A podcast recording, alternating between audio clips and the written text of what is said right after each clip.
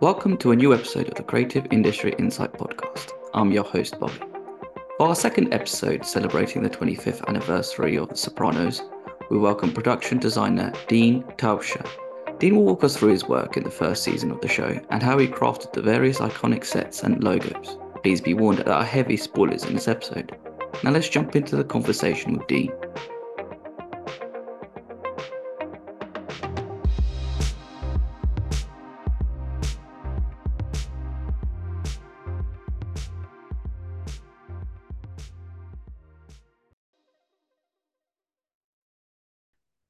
Hi, Dean. Thank you for joining me today. Nice to see you, Rob.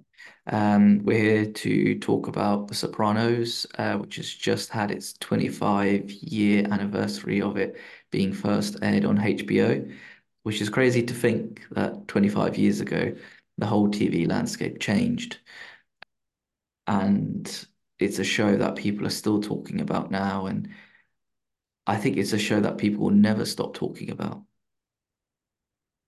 No, it's uh it it's amazing on my end too. It's uh on one side, oh, I remember what all happened in these other 25 years, but it does seem well, maybe that's just as a person getting older, uh, these decades just uh, uh fly by. You're not it doesn't make sense. Here we are, 25 years later. Yes, and I bet you for some people it just feels like literally yesterday and then they blinked and then now they're here. And then also the fact that like it's just such a lightning in a bottle kind of show with the way that it's just had staying power, its cultural footprint, and even now people are trying to copy it to to um, make sure that their show could be similar to that of The Sopranos. Yeah, which is again crazy to think. I think it's there must be like something like a weird algorithm or something very scientific to the way that it just hits. Um, and or it's just a phenomenon phenomenon that no one can ever explain. Well, um, have you have you heard something in the past month or so, some weird thing that they said that men think of the Roman Empire almost every day? And it was like I don't know what that means, but the other day I was in a park and there was a, you know, a triumphal arch and you know, the United States uses a lot of Roman symbolism too and there are these, you know, fasci uh and they were bound sticks that the sticks were used to beat slaves with an axe head, you know, and Sopranos was uh basically based on I Claudius restaged in New Jersey. So instead of a dynastic fight over uh, a Roman Empire, it's a dynastic fight over these pathetic mobsters in New Jersey, with the mother, like in I Claudius, whose name is Livia, who then tries to get her emperor son killed. Uh, so if people want to, uh, I guess if other writers want to get the lightning in the bottle, uh, they they need to steal from uh, uh, classical sources again and restage them somewhere. Instead of instead of trying to steal from Sopranos, they need to go to some other older sources and uh, restage them in modern society. That's that's a quite a so when you said about men thinking about the Roman Empire at least once a day, you're kind of subconsciously thinking about it if you think about Sopranos and other shows as well, um, which is actually really smart and clever in a way. But then also, um, it, they're called the classics for a reason. With all with um, the the Odyssey and then uh, other works of uh, literature, even going to somewhere like Shakespeare because they always get reinvented, but they're just so perfect in the way that they're presented and and how people can still use and adapt them to this day. Like I, I would never imagine if somebody had written that and they would think that how many thousand years later that somebody would still be using that as the base of their show or entertainment um, at that time. But going back to the show itself. Um, you were the production designer on the first series, um, from episode two uh, to the finale. Um, how did the show come about, and what made you want to take it on? Uh, I'm not sure how it originally came about, but the original designer, Ed Pisoni, I'm not sure the reason he didn't continue with the show. I'm not sure. I just know that he recommended me to take over for him. Uh, so I, I like to think that he didn't come back because he had some. He did. He did some pretty big movies. So I, I, I like to think he came back, didn't come back because he had another commitment with something else. There was a long time between the pilot being made and it being greenlit for the first season. So uh, there was plenty of time for, you know, somebody to be either out of work or looking for new work or whatever. And uh, so when I took over, mostly when pilots are done, no permanent sets are made. The one permanent set that was made by Ed Pisoni and the, you know, one of the major focuses of the show is the psychiatrist office. And uh, I think he was quoted as saying, I didn't want Tony to have any corners to hide in, which is why the set is a circle. So there was a little psychology going on there with that. And then the uh, family's home, which again was shot on location, and all the exteriors were shot at the house in North Caldwell, New Jersey. The set was built uh, in in studios in Queens, New York, part of New York City. There used to be a, a bakery, Silver Cup Bakery, and it's called Silvercup Studios. And uh, you know, some people have said, "Well, what what did you do on it? It's, it's just this house." It's like, well, in the pilot, there's no bedrooms that are done, and if you look at the exterior of the house, there's no second story on the house because of the size of the soundstage that we're in. There was no room to add bedrooms on the ground floor like they were in the real house. So I added a a great the entryway with the great room and the stairway up to the to this mezzanine, and the bedrooms were then on a second floor in the soundstage. So all of the bedrooms were mine, and creating the second floor and this sort of massive space as they come in.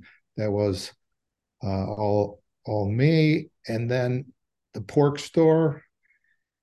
Uh, again, the exterior and the front of it was based on a pork store, and they wouldn't let us shoot there, and they wouldn't even let us use their name the second time. So Centriales became Satriales.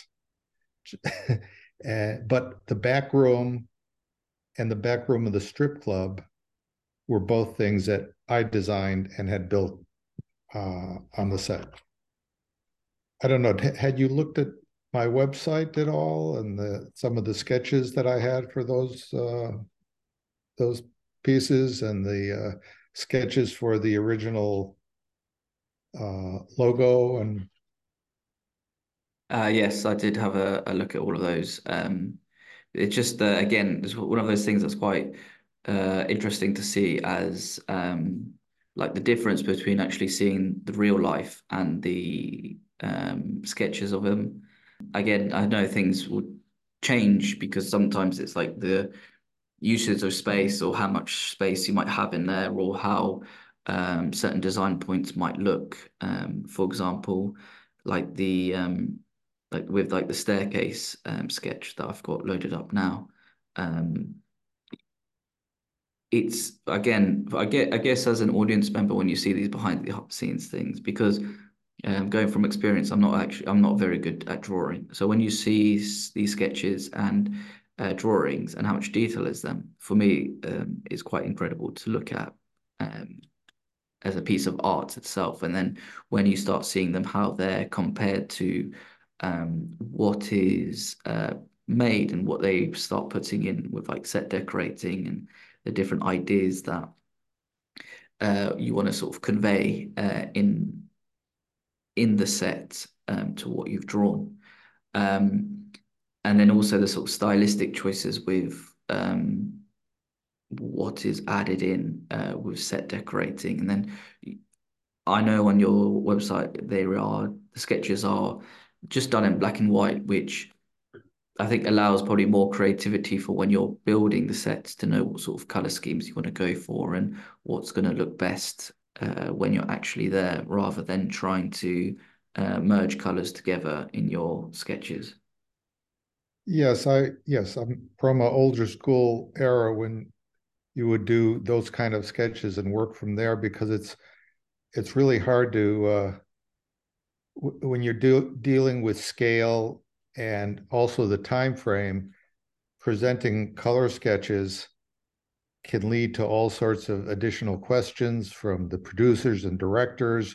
When a color sketch is sort of a lie you know sketches are sort of a lie anyway and you're in the midst of building this thing very quickly. I mean from the time those sketches happened to our starting building was probably you know a week a week and a half. So uh in some ways it's easier to talk about the colors as you're painting the sets than uh, from a sketch because when you're doing a sketch or a painting you're you would try to indicate lighting and with lighting uh, you know colors have variations and you're trying if you know uh, uh a color sketch would be trying to show also the emotion of the character that you're trying to show, not necessarily uh, a decorator's view of what needs to be made or created. Yes, and I think when you have the sketch compared to like colors, because you can, I think the way that I would think about it as well is like it's better to see what the color looks like on the board rather than on a on a, a sketch because on a sketch you're also not taking into consideration a lighting setup that might need to be uh, uh, be inserted in the stage as well. So if you have, as an example, um, like a, a red, for example, on your sketch, but then you use the red on and set up all the lights and ready to shoot, it could come out as orange, for example um, or it might be bouncing off or look a bit too heavy. Um, and that's like another thing as well as designer that probably needs to be taken into consideration is the um, how important color is when you're um, designing these um, setups and how you don't want certain things to clash as well. And it's like the the the room in the strip club with the pool table. Mm-hmm. Looking at the um, photo itself um, of the actual setup, how the felt um, on the pool table itself is um, lighter compared to the walls in the um, in the office. Um, and obviously that's quite specific because it's a where you could say that you could say that the strip club itself is kind of like a, a warehouse turned into a strip club because they need the higher ceilings for the poles and whatnot. So there'll probably be something that you need as a back room to think of the backstory of like the location as well. Exactly. And the, again, maybe there was an office at the real strip club, but it would have been just a, you know, small, small room. And for the show, we needed some place where all of these uh, guys could hang out. So that was all just at the real strip club. They'd go through a door, and then cut to the set, which was uh, sitting in Queens. Yes, and I this is a question I kind of wanted to save for later, but you mentioned it now about cutting. Um, I know this is a sort of more of a continuity question for people who would make notes for the editors and the DOP would need to match lighting. But as a designer, when they're cutting from a location to a set, for example, um, how do you go about that, taking those sort of things into consideration in your designing? Well, you know, the main the main house, we matched the front door and part of the facade so you could show Tony leaving and then cut to the exterior as he's there with the with the reverse. Sometimes, depending if it was you know, a set that was only being used once, you would, if somebody's leaving a door and you don't have the background to match, the, the director uh, would decide, you know, in conjunction with you, is like, you know, I don't have the time or space or money to recreate an exterior background for the person to leave. So the director often would rake across the door so you would see the person leave, but not shooting through the doorway. Sometimes people would leave, you know, if you're in a motel room, you're going into a hallway. So that's easy to recreate uh, a modest backing so somebody can leave and enter. Those are just common design uh, elements that's usually are you know firmly discussed with the director so he knows what he's going to get and not surprised on the day of shooting it's like how am i supposed to get this guy in and out of the set you don't want that phone call uh, well i think that phone call yeah well yeah one you wouldn't want that phone call because then you wouldn't have to be on the fly to be able to uh, quickly change what's going on. Um, and then also, yeah, you'd completely lose a day of um, filming as well because if you can't move something.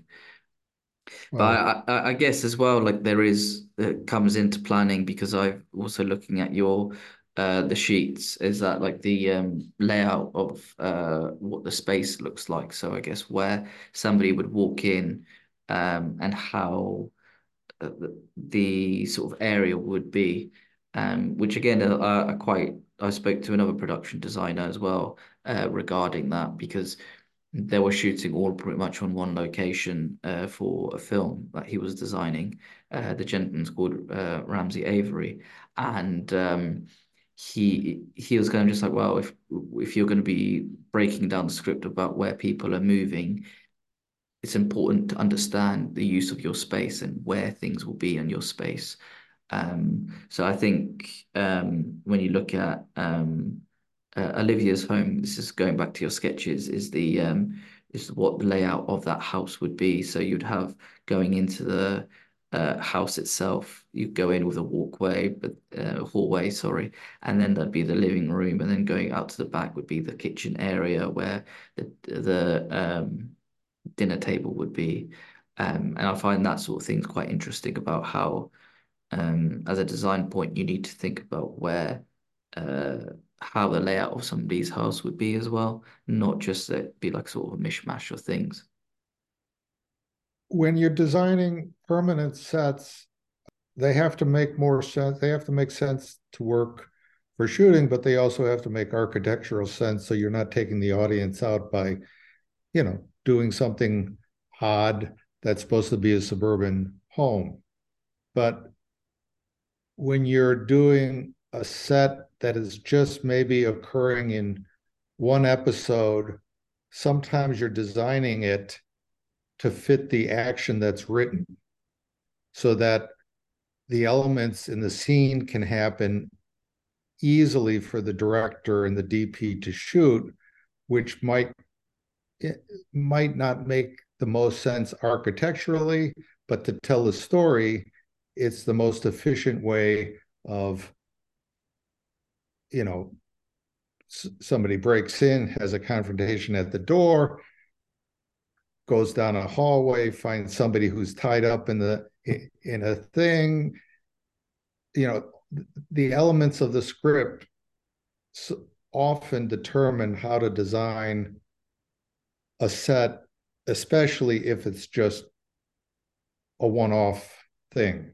Permanent sets have to, the permanent set, the writers have to adjust to what the set is to make the action work within it. So it's like at one time, I'm determining, or production designers determining to the writers what they have to write to because it's there every episode.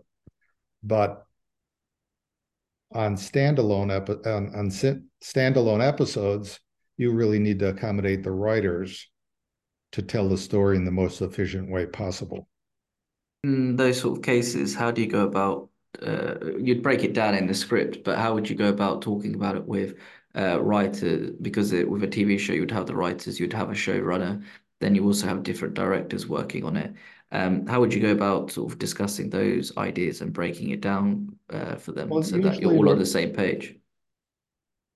in in my experience, you know, the writers have a certain expectation and the directors are there to help fulfill that. So my relationship mostly would be with the directors.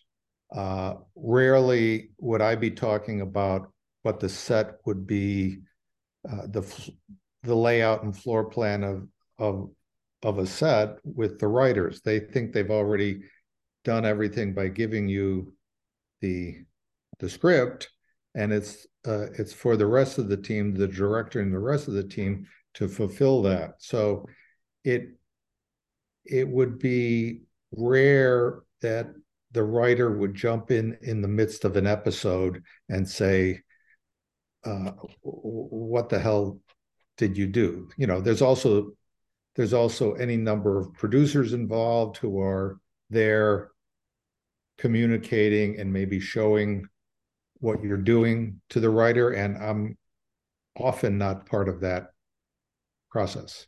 And it's, you know, when Sopranos was done, I don't think we uh, had things uh, uh, like the cell phones now. I mean, it would be a totally different thing. Uh, you know, David Chase would probably be getting updated photos and videos of locations and being able to approve things just instantaneously. Then they were still taking photos of locations with, uh, you know, wet cameras. Somebody run to a one-hour developer and st- and tape all of these photos together to get a panorama of the things and make these elaborate folders of locations. So it was it, it was uh, much different than it is now, and and as also uh, with production designers, there's some other thing called pre-visualization. So instead of a black and white sketch like you saw me do, they do color 3D mock-ups that I think you, you know, like an architectural thing, like you can walk through. Uh, and it's all done digitally.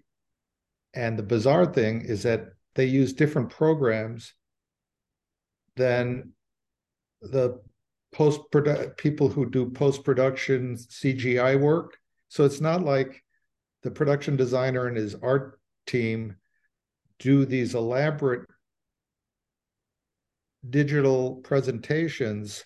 It's not like then they can use those in the film. Then it's it's it's another world and it's not mine because I'm not I'm not uh, very adept uh, with computers.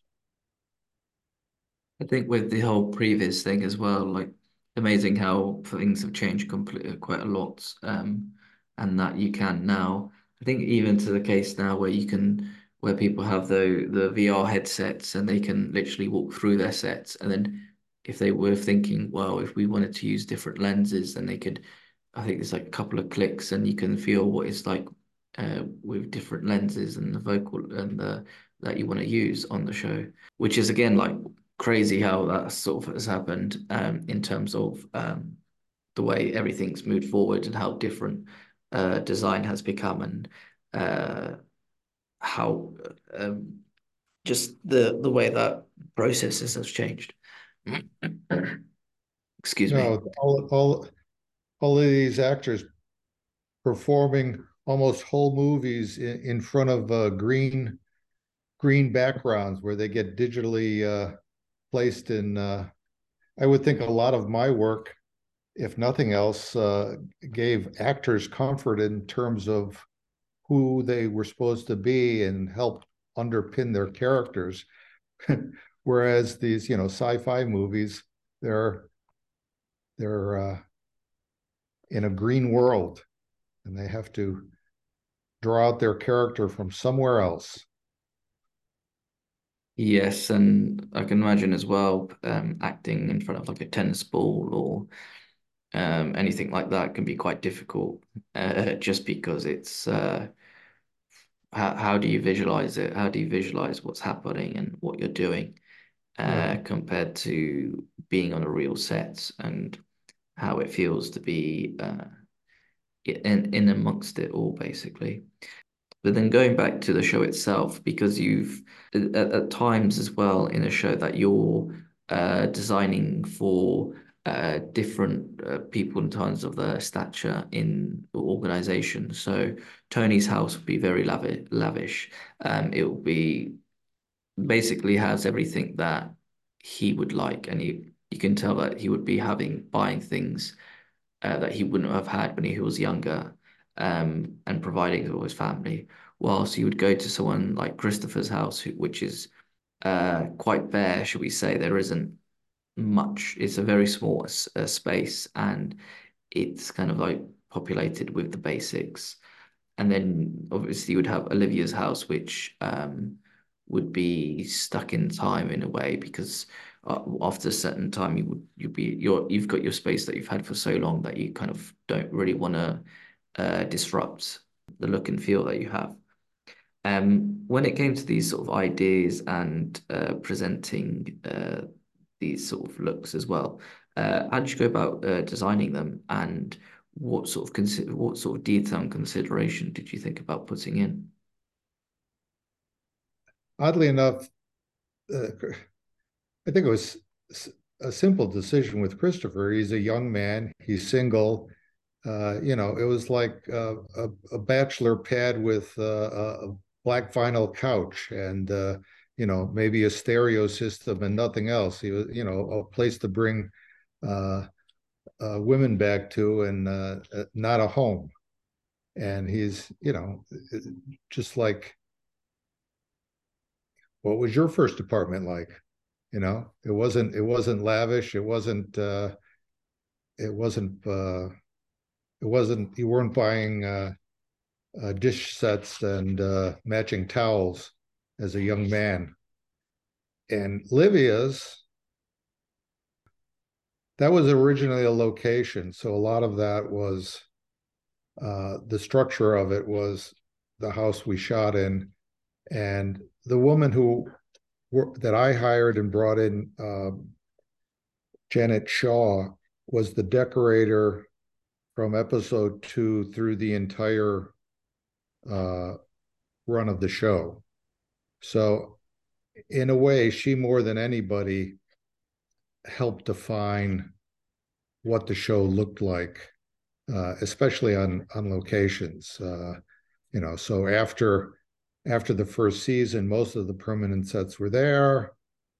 The psychiatrist's office, the family's house, the back rooms of the strip clubs, Christopher's set, which would be put up and down depending, you know, because of limited stage space. You'd always be tearing down sets and building other ones. Like the uh, what is the one episode where uh, Tony's on on drugs and he's hallucinating and he's he uh, thinks he's seeing this beautiful Italian woman. Yes, that's the when he's um yes, I know which episode you're talking about. It's like on Prozac or something like that. And you know, he's then there's flashbacks where like she's nursing a baby in this peasant peasant cottage in in in Italy. Well, obviously that was all built and but we didn't have a lot of space for sets to just sit there. The permanent sets stood there, and then other things would be built to go in and out. So Livia's house would be erected when there were scenes for her, then taken down. And then some of these sets that were just one offs. And uh, the the funeral scene where uh, it's near the end where uh, they're about to put a hit on uh, Tony, and Uncle Junior is standing by this woman's coffin, and he's talking to these younger guys, and I think he said, "Oh, she's the she's the first, you know." She's the first woman to give me a hand job or something like that. And these two younger guys are standing there like it's a fucking funeral. You know, what are you talking about? And he he's worried that this hit on Tony isn't going to go well. And you know, we were going to shoot this in a real funeral home in uh, the West Village in New York, and you know, the show hadn't aired yet. And they were like, mobsters? No, we don't want our funeral home associated with mobsters. So now, you know, the funeral home would probably say, you know, they'd probably have it on their flyer. Shot, you know, funeral funeral scene shot from Sopranos here. Come and bury your loved ones. You know, they probably would have made a fortune. there was another scene in where the uh, you remember the guy in the the guy who was the head of the family who was had cancer and he's in the hospital and they Jackie bring a, Jackie Aprile. Yeah, Aprile. So his funeral, we find this old cemetery and it's like between a couple of elevated highways in New Jersey and it's you know but the cemetery probably dates back to the early 19th century and I'm there we'd already I'm there waiting for the rest of the scout to come I had come with a few other people and I'm looking around and it's like there's no place to put other graves. And I, I, asked the guy, How are you still in business? I said, Is this owned by a church? Or is he said, No, no, no, my family owns this. I said, Well, how are you still in business? This has been this is full. How do how are you selling graves anymore? He goes, he goes, I keep track of who comes in. You know, you got to sign in, you could come in. And if people aren't coming in for a while, no relatives come in, I just dig up the old graves and I resell them. And I look at him like, oh, this is a nice business model. And he, he gets more specific. He goes, after five years, it all rots out. There's nothing left. It's just some bones. So I'm thinking this is this is a perfect business model. They regenerate the funeral plots. I feel like that's a quite a morbid thing to sort of think about, but I guess as someone who has as a family business, um, needs to take into consideration how to maximize their uh, assets. Yeah, exactly. That's the right word. um, one, one wonders if it's at all legal what they're doing, but we were working on a show about illegal acts anyway. So it was like, okay, mum's the word. But I think as well, like going back to your point about um, saying the um, the funeral home um, saying no to you guys filming sort of association of it. And you're right, they probably would be putting stuff on the fly, being like, yeah, um, you know, as seen on hit TV show The Sopranos. But when you're, I think was quite interesting as well is like the the difficulties as like uh, uh, production that you have to go through, um, trying to find locations and places to work because there are, as you said, there's certain there is certain uh, sets that you will need locations for rather than they could just be a set build, um, especially if it's quite specific like a cemetery, because you can't just. I would I'd hate to think how difficult it would be if you had to rent a field out and put erect loads of gravestones and um, make it look legit. Um, and the patinas that you'd have to put on the gravestones as well to make it look like it's not a brand new one. But then also how much a headstone would cost. Um, Right. And the the odd thing, you know, I've watched, you know, plenty of movies, but the you know various shows I've worked on, the lawyers are concerned about showing actual headstones of the names. So you, they're afraid they're going to get sued by some relatives when you show a name of an existing headstone. So a lot of times shots are set up so that you're on the back of the headstone so you're not seeing a whole bunch of grave and if you're putting your own headstone in the surrounding headstones you might need to make also so that you get an approved name from the legal department and uh, an enormous amount of seems like busy work that the art department would have to do to accommodate legal aspects from the law department, you can't do this, you can't do that, you can't show this, you can't show that. And then you get you watch other shows. It it all depends on the corporate entity you're working for as to how loose or structured they are in terms of these rules. Very bizarre. That sometimes you'd use a headstone that has um, what's the word? Uh, it would be you'd use like crew's names on it so that you could probably Right. get away with you can get away with using yeah because then you could be like well they've given us our consent we don't need to find someone else to find it Right. and it makes it easier for for you to sort of get away with it and then also it's a nice little freeze frame to show to your family to be look see I made it I made it not just in the credits but beforehand as well I'm on screen Nice. Yes. There you go. And then at one point early on with the use of uh, web web you know websites and things like that uh, people the graphic artists would search to see if a name had been registered and if it hadn't they would make a fake website and use it on the screen for whatever you know some whatever this specific plot point was they needed it for. And then some smart people would go around freeze frame that website go and register it in their name and sue the company for to be paid for future use of that episode in reruns. So the company would have to go back, film company, either pay these people off or re-edit the show and put a different name in. So now when you see websites and things on screen, they're all bought and purchased by the studio so that somebody can't sue them later. How's that for stupid?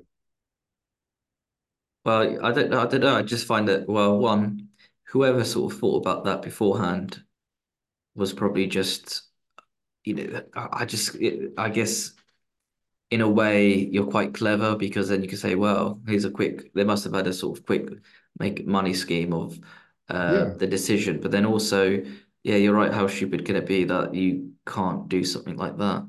Um where you need to then add so much more work for art department to then come up with certain names, then also having people to clear it um to make sure that it's all all okay and it doesn't get uh, confused, not confused, but um, you don't get sued over it. But then also maybe you could have like free publicity from it. I'm not sure. uh, yes, like I, I was saying, there was so much work that happened in the art department that was just like, we have to do what? You know, not not part of helping tell the story. It's helping from the legal it, it's helping the company from being sued. That's that that's a whole different story. Yes, and I I can't even imagine how much extra work they must put on for people that you could have spent how many hours on a design and then somebody does a quick clearance check and then it's actually just all it's not not it's not come correct. Um which would like I guess would be quite demoralizing if you've had your uh, if you you know you spent the whole day on it. The uh, uh, you know, and there's a big difference between the shows that happen on network and the shows that happen streaming in terms of like product placement also. Uh, I worked for many years on a show called Law and Order Special Victims Unit, which is an NBC show and lives by advertising, and then lives by advertising in syndication. As you know, it's playing forever. All of these Law and Order shows just play forever, and they don't want any uh, images that might uh, keep a future advertiser from advertising on the show. So there's no nobody's holding a can of real beer. Nobody's holding a Coke or a Pepsi. Nobody's holding a Starbucks. All of those products, every one of them, corn chips, everything, store names, everything is made up so that in some future future time when they're trying to sell additional advertising, somebody goes, I'm not going to advertise in this. You're the show's full of Pepsi and I'm Coke. and then on the other shows and our movies, they get paid product placement. They're either given products or given products and money to use the products on these movies.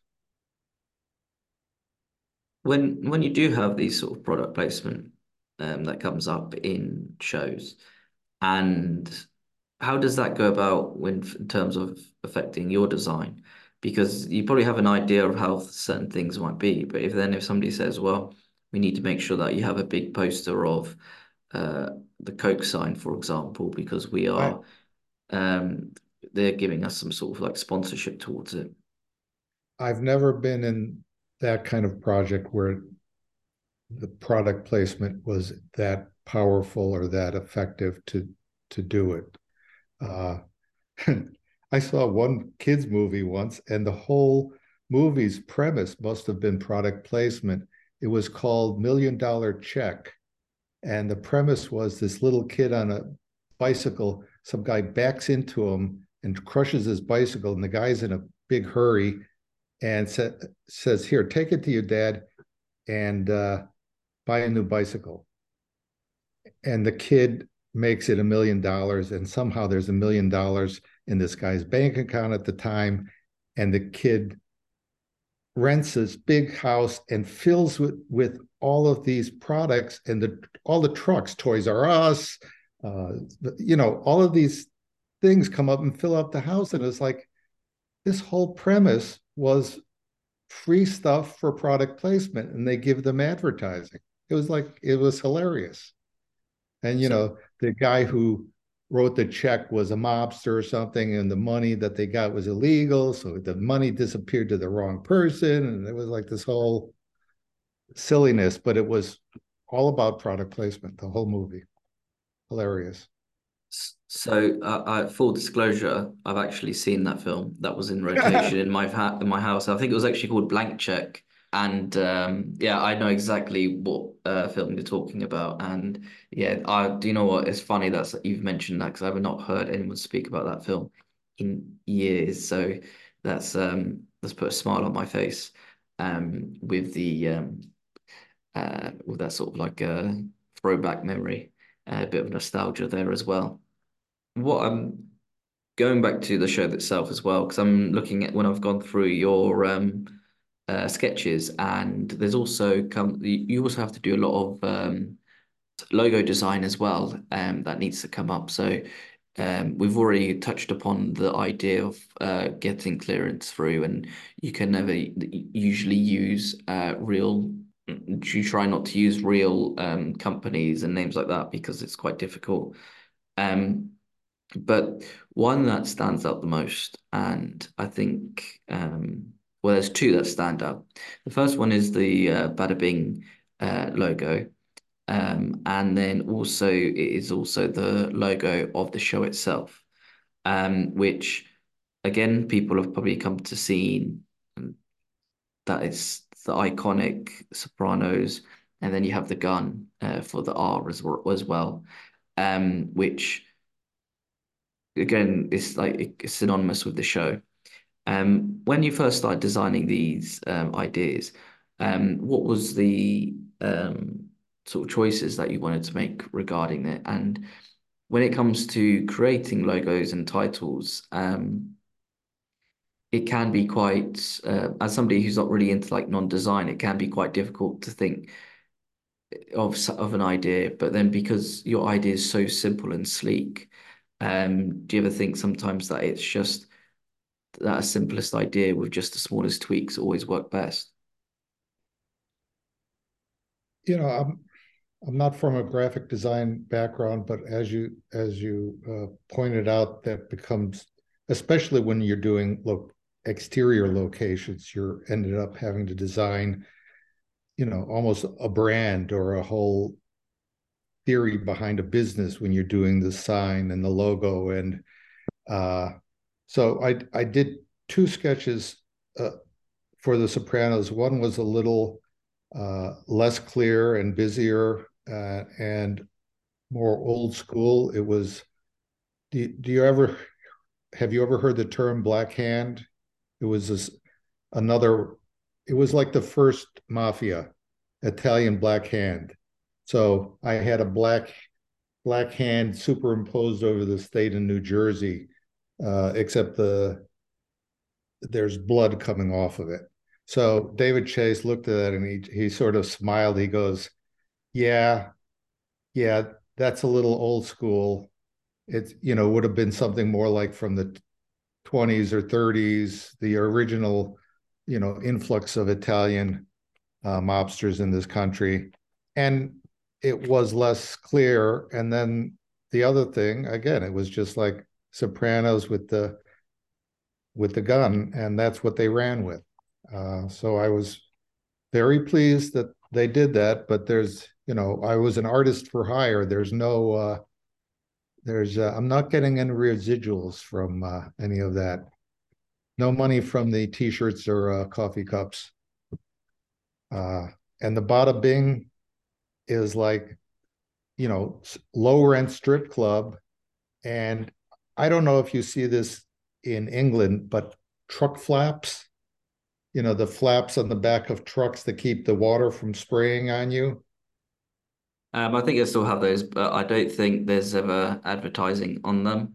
Well, um, there was no advertising. What what you would see in the States, I don't know if you see it that much anymore, is that silhouette of that woman leaning back with the her breasts out.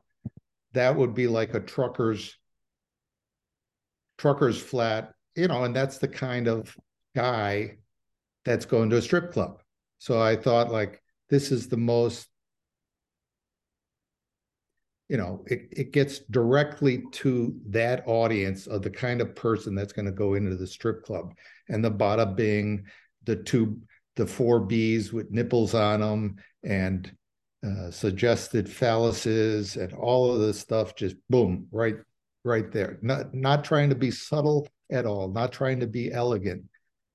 Bad lettering, bad woman's uh, uh, silhouette uh, for the basic male uh, basic male instinct. Yes. The, when we Sorry. first put this sign up in, I think I forget what town it was. Was it Lodi, Lodi, New Jersey? And it's a strip club satin dolls. We put the sign up. It's okay to have a strip club in their town, but this sign was so outrageous. They made us cover it up with black tarp uh, until we until we just until we shot it. It couldn't just sit there. Now, now they would be now. There's probably a separate sign that says "Satin Dolls, home of the Bada Bing." Again, amazing how people can use the uh, popularity of the show and sort of be like, this is where the Bada Bing uh, was. But uh, also the idea of like, because you said is it like the the way that the sign is um, been generated, that it's sort of a um, what is it? That it's kind of not the eye of beholder, but it's like trying to what's the word uh, advertise to the certain clientele but it's just a a place that you could probably go quite a sleazy place um, and there's nothing more to it really. Um, and then also the fact that it's just in black and white um, is quite striking as well because it's not trying to sell it as a certain place. It's just here's like a nice little basic idea and design that sticks out for people if they're driving past uh, what what I've what I have found bizarre in all the years I've I've shot in a lot of strip clubs and scouted even more. Uh, they all try to advertise the opposite of what I did with the Bada Bing sign. They all try to make it look classy.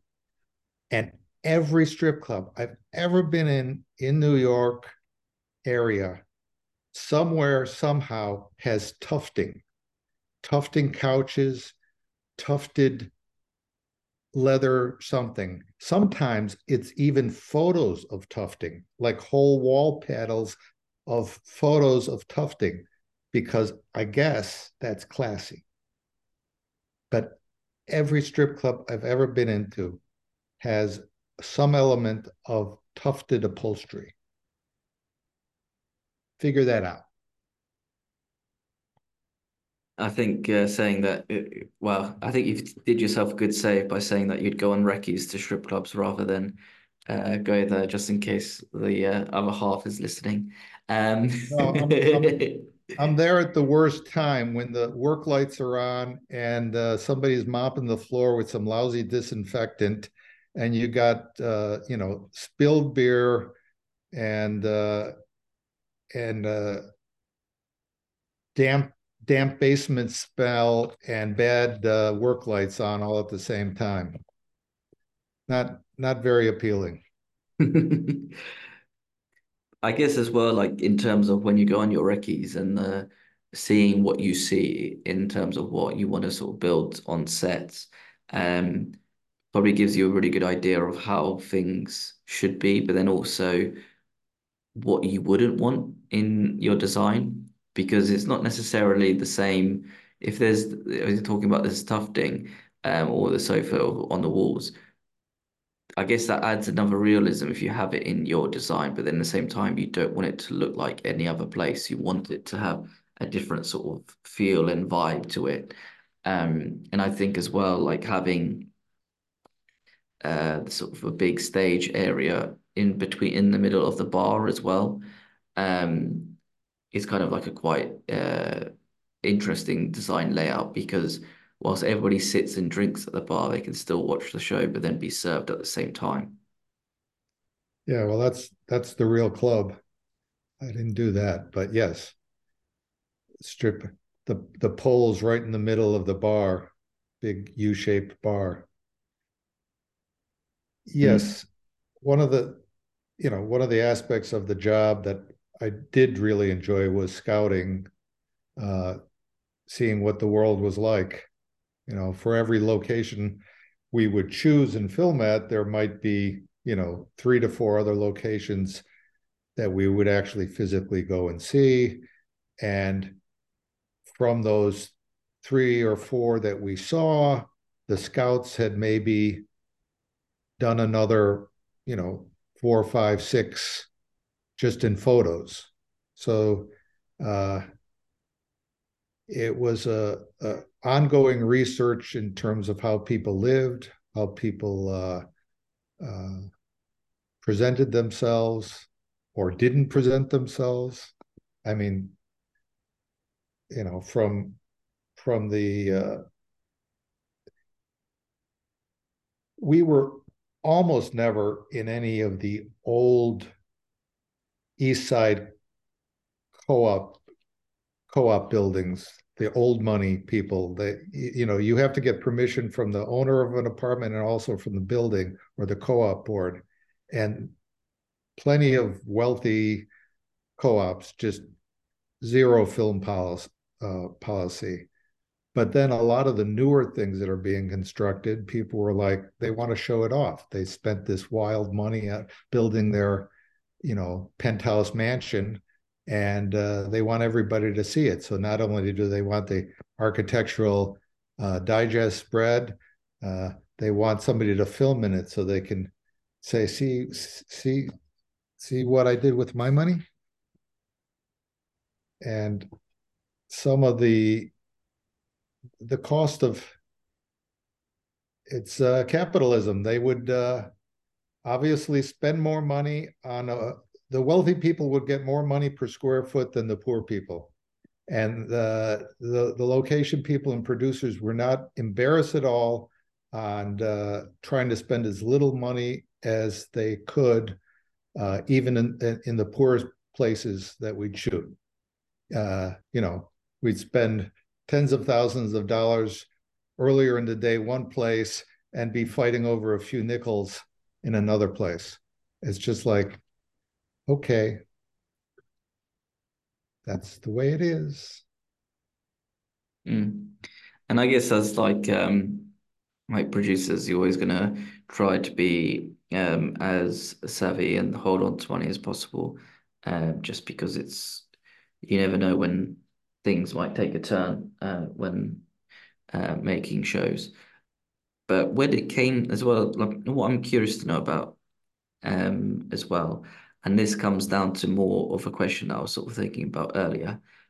If you were to, to go back and do that show today, um, how different would your design process be? And what is the one thing that you would change in, in your designing?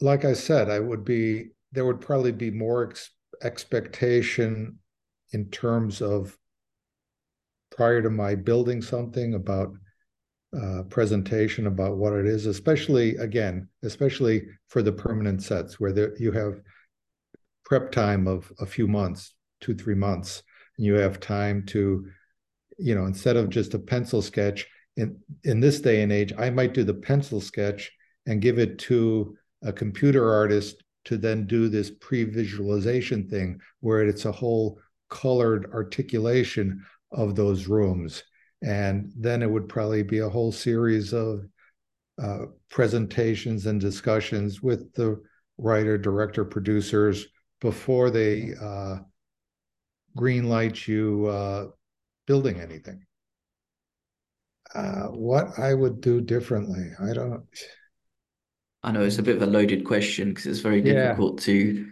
think about.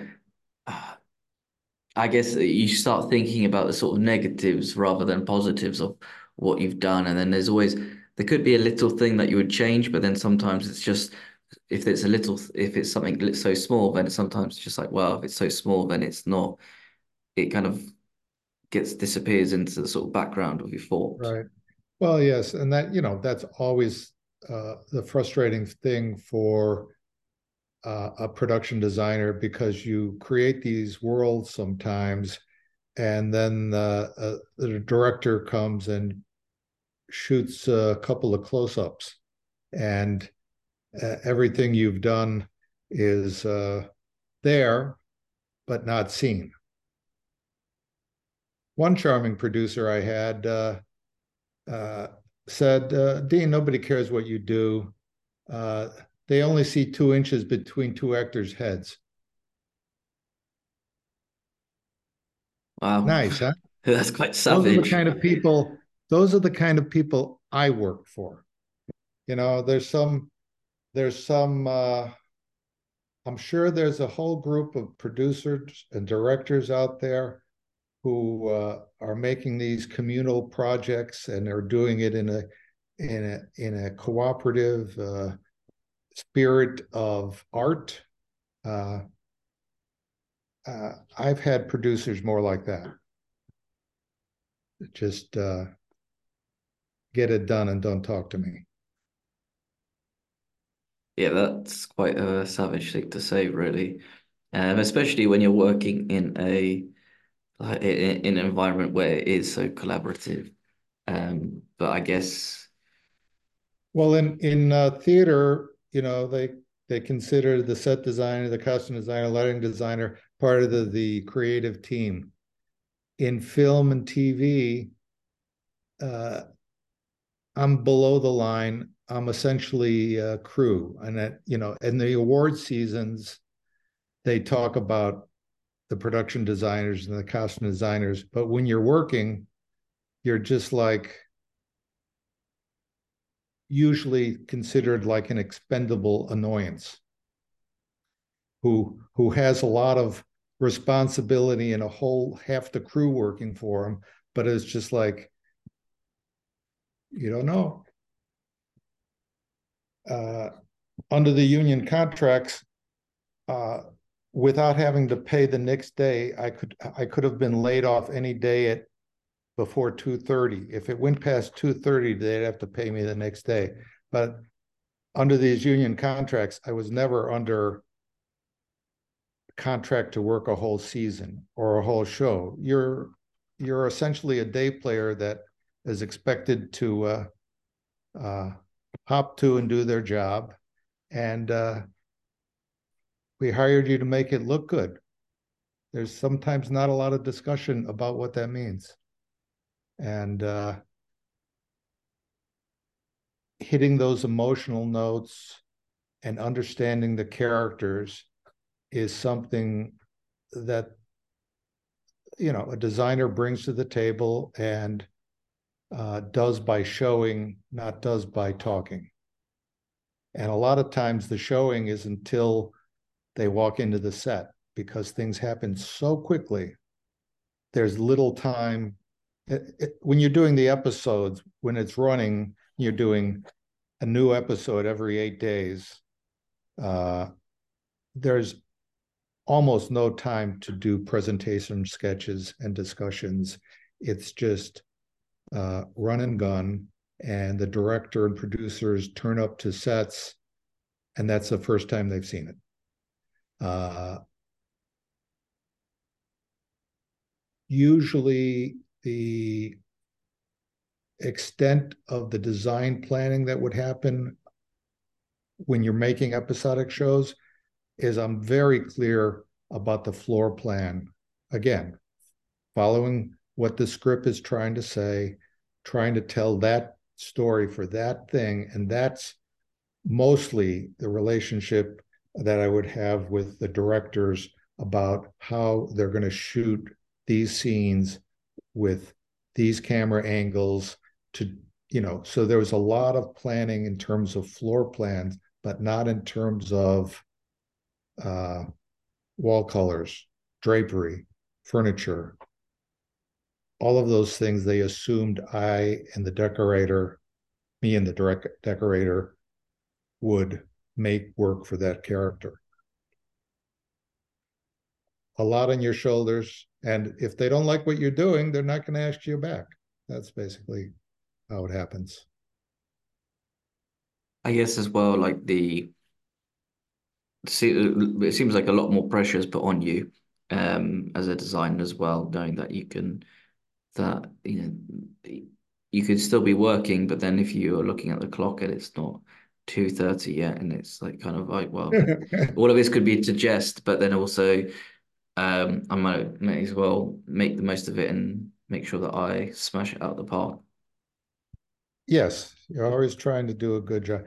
The the the one saving grace about uh, you know, even if they're unhappy about you with one thing or a few things, uh, it's really disruptive to uh, fire a production designer mid-season because usually the entire crew would be replaced if a new designer came in. He'd want his own construction coordinator, painter, decorator. So all of a sudden, 40, 50, 60 people on the show are leaving.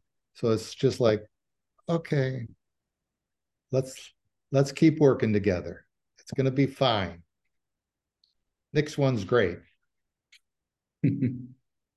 Just to wrap up the episode, um, what I'm curious to know about as well is, well, I guess what I'm curious to know as well is what was your favorite set to design? or work or uh, location to work on?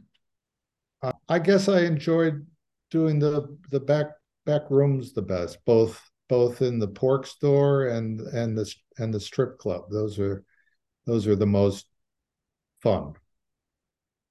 It I you know when you're on a cruise set all, all, the different crews have their own crew room so it's like it's been a lifetime of studying how guys hang out in various places. So I was just, I expanded on that knowledge.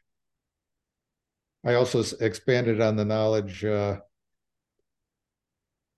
I, I, grew up in a, a in Chicago, but a, town called Cicero. It's bordered on three sides by Chicago, so it's all the same street grids, alleys, two flats, and that's where Al Capone went when uh, they tried prosecuting him in Chicago. And that's who my uh, grandfather worked for, delivering beer for him. So there was that was part of the reason I think I got hired by David Chase because you know they were trying to a lot of uh, Italians uh, Italian centric show, and here I am a blonde haired, blue eyed boy, and uh, but that made him sit back. It's like, no, I'm from Cicero. My grandfather did this. I'm from that world. And uh, that and talking about I, Claudius, uh, I think got me the job. So the back rooms, hanging out. I think with the back rooms themselves, um, they are always interesting to look at because I think that's the way that you as a designer kind of uh, flexing on showing what the guys are like and what would be littered in these areas. So like the pool tables or uh, certain calendars on the wall as well. And I guess, as you said, like drawing from experience of like other uh, what other guys would have in their back rooms and in their man caves and what um what you could think they could litter it in. Um, I guess if you made the show today, it'd be slightly different with what's also being put in. Um, and I think with uh, a design point of view, it, it you kind of have a blank canvas of what you want to put in and what you could be very specific with as well. Very good. Here's I'll give you Dean, thank you so much for your time today. Sopranos uh, is on Max if people want to stream it in North America. In the UK, it's on Sky Atlantic. Thank you so much for your time today, Dean. Um, really appreciate it. And, uh, you know, direct people to my uh, website so that they can look at these sketches that we talked about. Don't you worry, I'll make sure that's in the show notes as well. Um, and I'll put that in uh, for, for you as well. Thank you again so much. You take care and bye-bye. Thank you, Rob. Bye bye.